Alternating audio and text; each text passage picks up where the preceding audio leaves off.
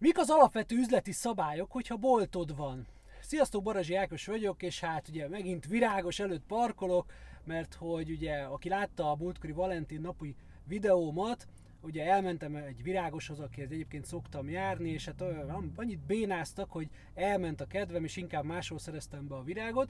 És a videó végén megemlítettem, hogy nem biztos, hogy hozzájuk fogok jönni, és egyáltalán nem volt bennem semmi rossz indulat, de valahogy így elment a kedvem egy időre tőlük, mert nem szeretek olyan helyre járni, ahova bénáznak, és így máshol mentem most így virágot beszerezni ugye a nőnap alkalmából.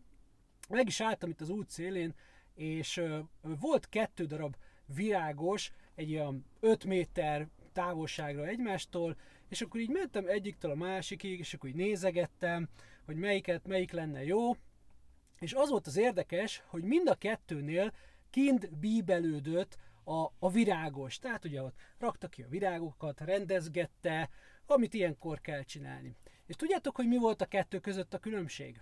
Az, hogy az egyik rám se nézett, nem köszönt, nem próbált meg eladni, beletemetkezett a munkába, és amikor így elrendezgette a virágait, akkor szó nélkül így bement. A másik, az meg ugyanúgy csinálta a dolgát, csak annyit mondott, hogy jó napot kívánok. És utána csinálta tovább, én nézelődhettem, nem volt rajtam semmi nyomás, szerintetek melyiknél vásároltam? Ilyen egyszerű dolgok döntik el. Ne felejtsétek el, a bevétel erősíti a szabályt. Sziasztok!